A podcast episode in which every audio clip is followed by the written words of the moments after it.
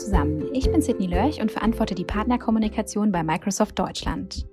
Durch die Situation rund um das Coronavirus habe ich mich entschieden, mehr digitale Nähe zu schaffen. Unter dem Motto Reingehört frage ich deshalb Microsoft-Partner, wie sie mit aktuellen Herausforderungen umgehen. In der heutigen Episode trinke ich einen virtuellen Kaffee mit André Nutisch. Er ist Director Business Development bei Iteracon und spricht mit mir über, wie er sagt, Work-Life-Blending und Dinge, die wir aus der aktuellen Situation lernen können.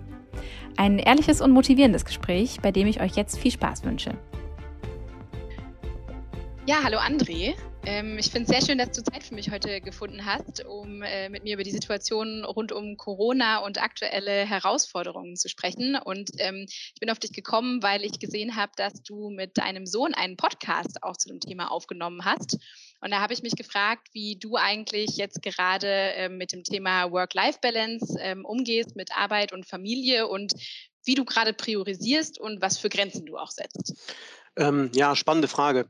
Und ich bin äh, als alter Deutsch-LKler immer ähm, auf der Suche, erstmal die Begriffe auseinander zu klauben. Und ähm, da ja die ganze Welt momentan im Homeoffice sitzt, ähm, redet halt, reden halt viele auch über Work-Life-Balance.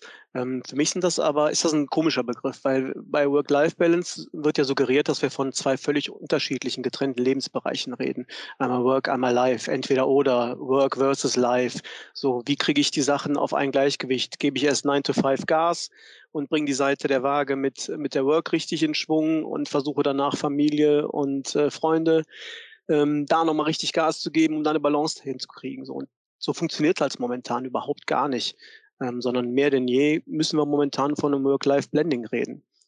Ähm, es ist bei mir zum Beispiel ganz persönlich so, ähm, dass ich halt auch ähm, ein bisschen Betreuung der Kinder halt mitmachen muss natürlich. Ne? Die kriegen zwar Hausaufgaben, ab und zu benötigen sie Hilfe, dann werde ich da aus der Arbeit gerissen. Oder wenn die Aufmerksamkeitsspanne sinkt, dann geben wir im Garten ein bisschen Gas, versuchen ein bisschen den Kopf frei zu kriegen. Und dafür habe ich dann abends halt ein bisschen mehr Zeit, wenn die Jungs dann irgendwie eine Fernsehstunde haben zum Beispiel. Das, das kann ich da das Notebook nochmal hochklappen, ähm, ein bisschen Zeit für kreative Sachen fürs Schreiben.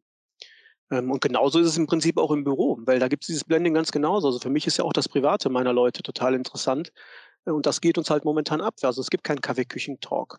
Und da haben wir halt die Idee ähm, von Jenny von der Interlake aufgegriffen und machen halt einen ähm, Digital Coffee Break einmal am Tag, eine Viertelstunde, quatschen über Gott und die Welt.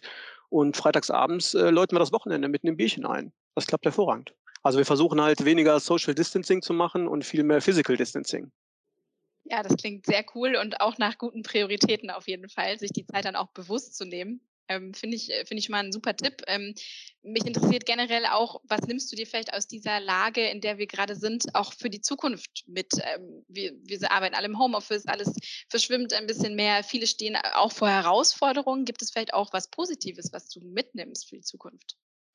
Total. Also ähm, bevor ich das Positive ehrlicherweise gefunden habe, bin ich erstmal durch ein kleines Tal halt gelaufen, ne? weil ich habe halt versucht, alles in der Balance zu halten. Und äh, ich würde jetzt halt gerne erzählen, dass dieses ganze Homeoffice-Ding und die viele Zeit zu Hause mich auf ein anderes Level mit den Jungs gebracht hat, dass alles hervorragend funktioniert, dass wir uns ergänzen, dass wir Quality Time haben. Aber es ist natürlich nicht so. Also bei mir ist es nicht so. Es ist halt mega anstrengend. Ähm, und ich bin jetzt mittlerweile davon ab, zu versuchen, alles in eine Balance zu kriegen. Das funktioniert für mich halt nicht. Also was für mich halt wirklich funktioniert, ist dieses Blending. Und ähm, wenn man sich überlegt, was was nehme ich mit aus dieser ganzen Krise und aus dem vielen Homeoffice, das wir machen und aus den neuen Konzepten, die wir jetzt gerade leben, dann ist es definitiv das, was eure OCP halt auch sagt, ne, was Gregor häufig gesagt hat, einfach machen.